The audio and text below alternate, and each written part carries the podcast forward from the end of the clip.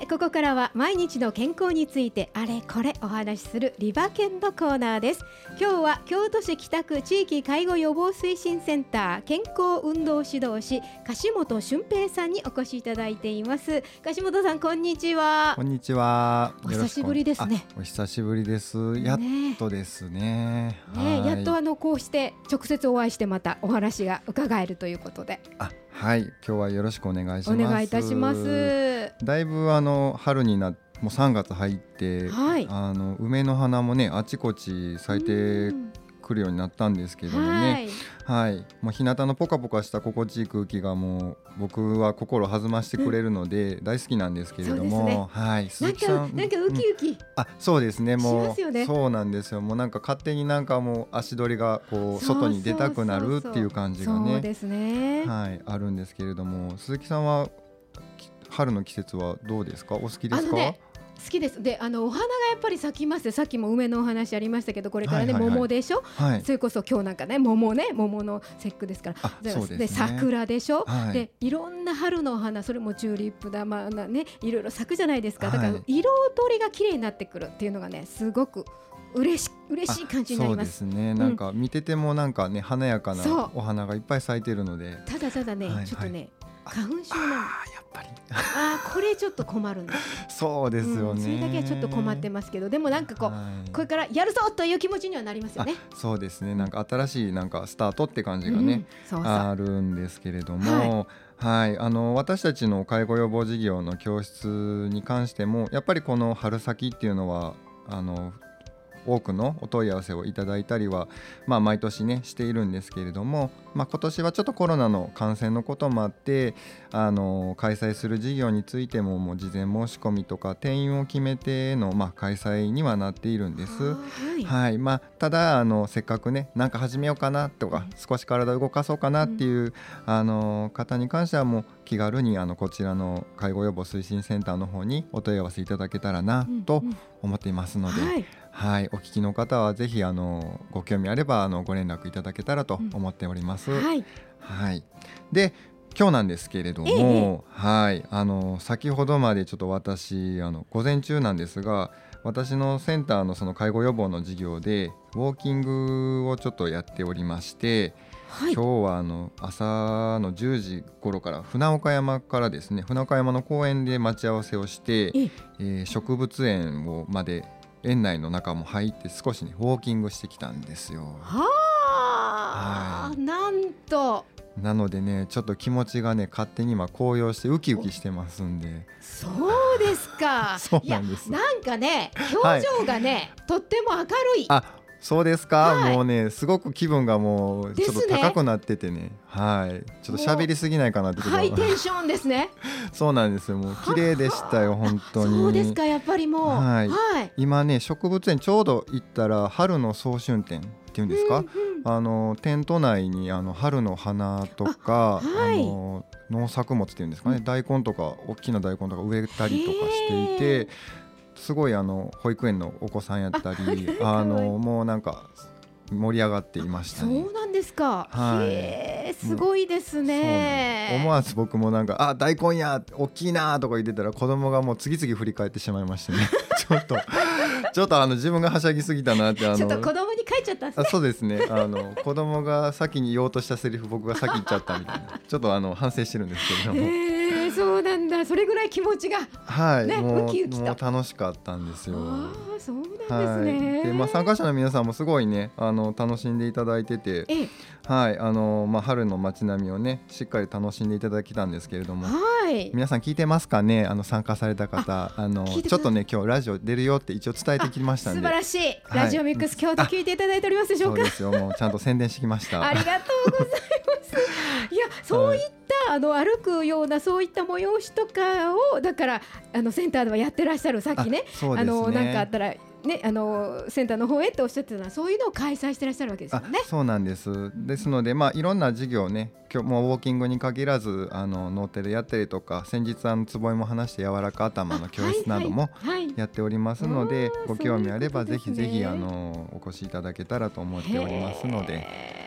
はい、そうなんですね、はい、だったら、えっと、先ほどスタジオにお越しいただいたから1時間ぐらい歩かれたそうですね。大体ね45キロぐらいになるのかなと思うんです。でいつもウォーキングの授業で大体45キロぐらいはちょっと歩かしてもらってて、そうですか。はい。でも皆さんやっぱりねあのコロナのここともあってやっぱ出かける場所が減っちゃってるとかあの歩く機会をなくしちゃっている方はやっぱりこう声はよく聞きますのでね、うん、そうですね。はい、こうして集まってできるのはちょっと嬉しいわっていうお声は聞かせていただいてますので。そしてなんか皆さんにお会いするのも嬉しいですもんね。そうですね。もう会ってしゃべるっていう機会がやっぱり大事みたいで、はい、ぜひやから続けていきたいなと思ってます。えー、はい、はいということで今日ですねちょっと歩くことについて少しね話題を取り上げたいと思うんですけれども、はい、鈴木さんは普段あのまあ3つほどちょっとお聞きしたいんですけど1日どのぐらい歩かれてる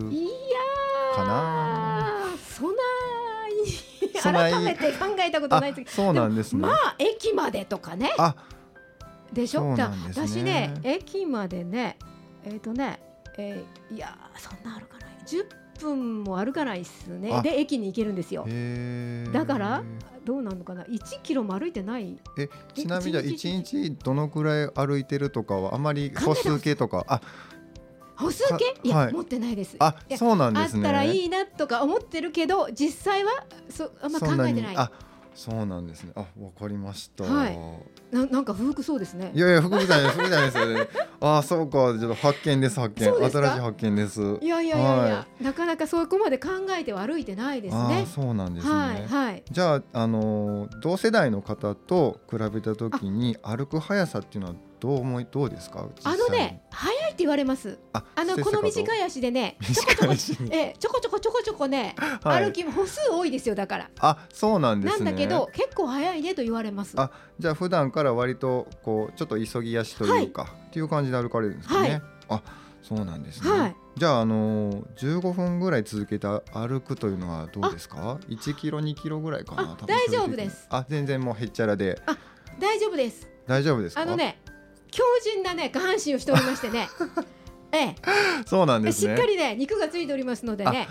すごい。じゃ健康そのものですねもうありがとうございます。あの昔言われたんですよリハビリの先生。下半身は、はい、あのしっかり太い方太い方がっていうか、はいはいはい、しっかりする方がいいよって言われて。あでもいいことやと思います。はい。だから大丈夫です。歩きます。ありがとうございます。っています。だんだんなんか小さなってきた声が。いえいえ、はい、でもあのすごい歩かれあのしっかり歩きれてるのであれば今今現時点では輪になりますけれどもね。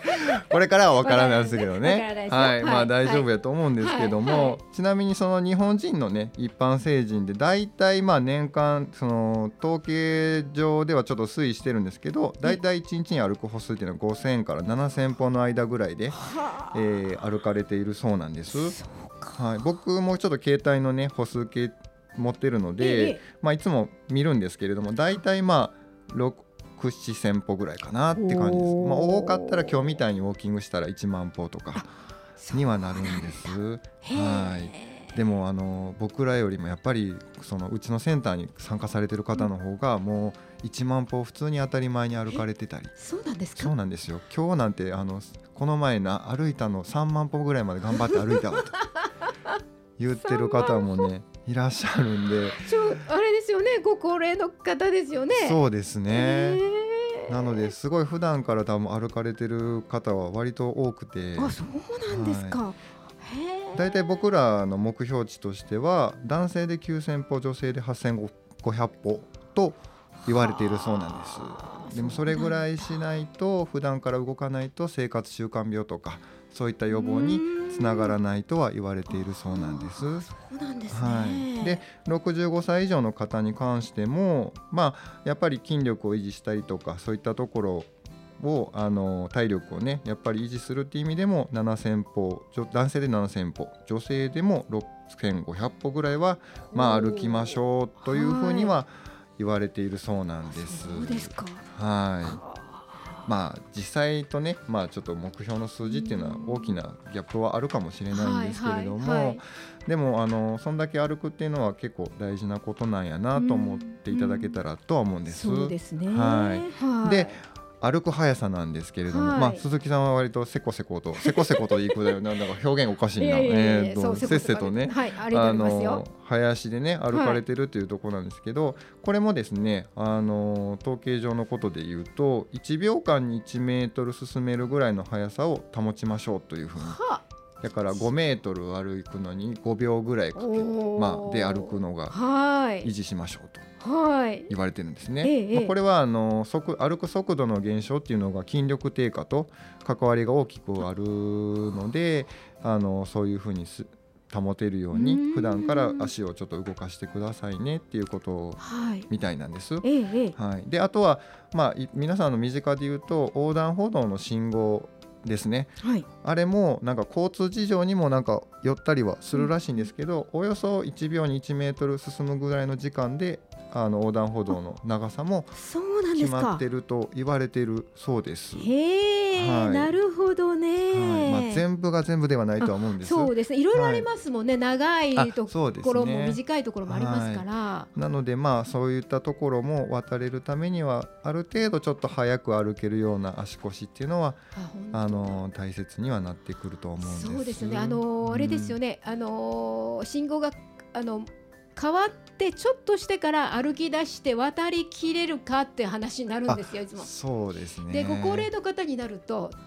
いいけませんよね。あ、そうなんです。特にこの北大路通りとかね、大通りを結構横断歩道が結構長かったりするので、ね、やっぱり身近なねあの移動の経路として考えた時にはやっぱり歩ける力はそこで必要試されているというかそうです、ね、にはなるかなと。だから次の信号変わるまで待った方がいいよと、うん、私なんか母にもそう言ってました。そうですね。ね、もう急がずに待つことの方が安全にはなります絶対渡りきれないと思うから。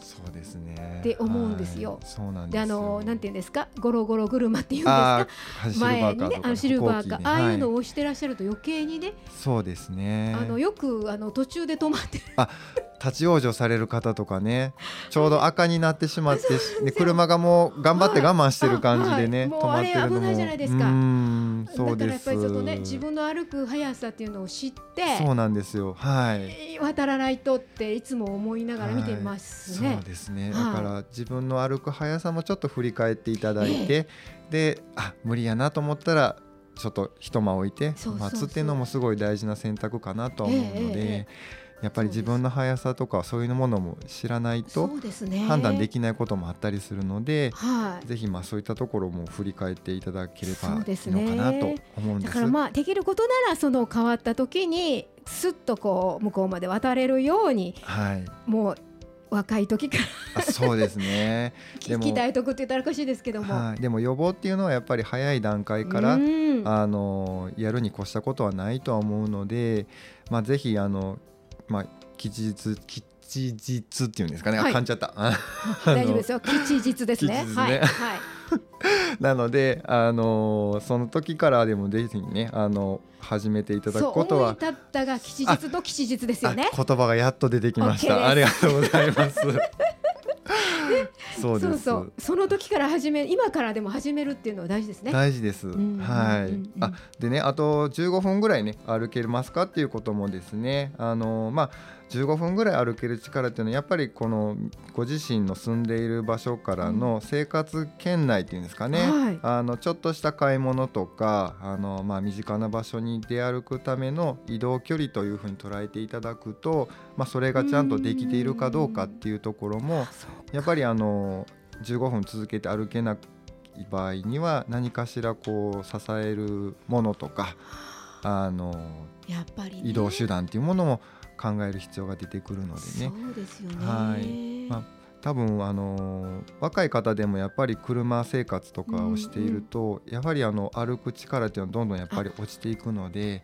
だんだんその30分歩くのにも億劫さとかは、うん、あの街並み歩くとかでも出てきている方はおそらくいらっしゃるのかなとは僕はちょっと感じているんです。はい、で体力がねやっぱり弱まっている中で年齢とともにこの歩ける力っていうのはすごい大事かなと思います。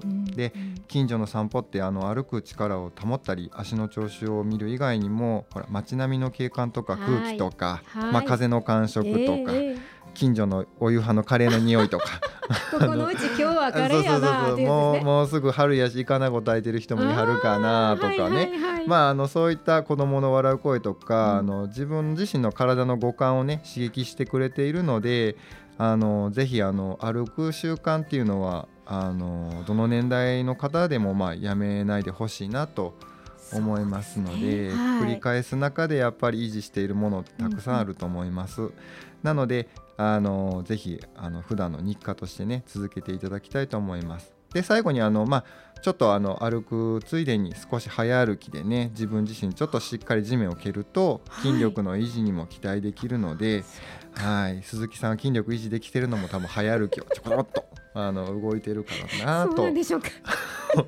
思いますので、はい、はい、なのでまあ歩けばわかるさ歩く楽しさ気軽にできるさってことで皆さんのね、うん、えー、ところにお届けいただけいたと最後噛んじゃいましたわ。いやよく皆さんお分かりいただけたと思います。そのね歩歩くことでわかる楽しさね、はい、気軽に。ねでき、はい、本当に気軽歩くんですもんできるんですよね、はい、ぜひいつでもすぐできることなので。お道具いらないです。そうです。なので始めてもらうことはいいことやと思いますんで。はい、はい、皆さんにも分かっていただけたと思いますよ。はい、届いてほしいなとそうですね。はい、まあこれからどんどん気候も良くなってきたら外に出て、はい、まあ無理のないようにね。そうですね。そこはご自分であのちょっと抑えていただいて。そうですね。はい。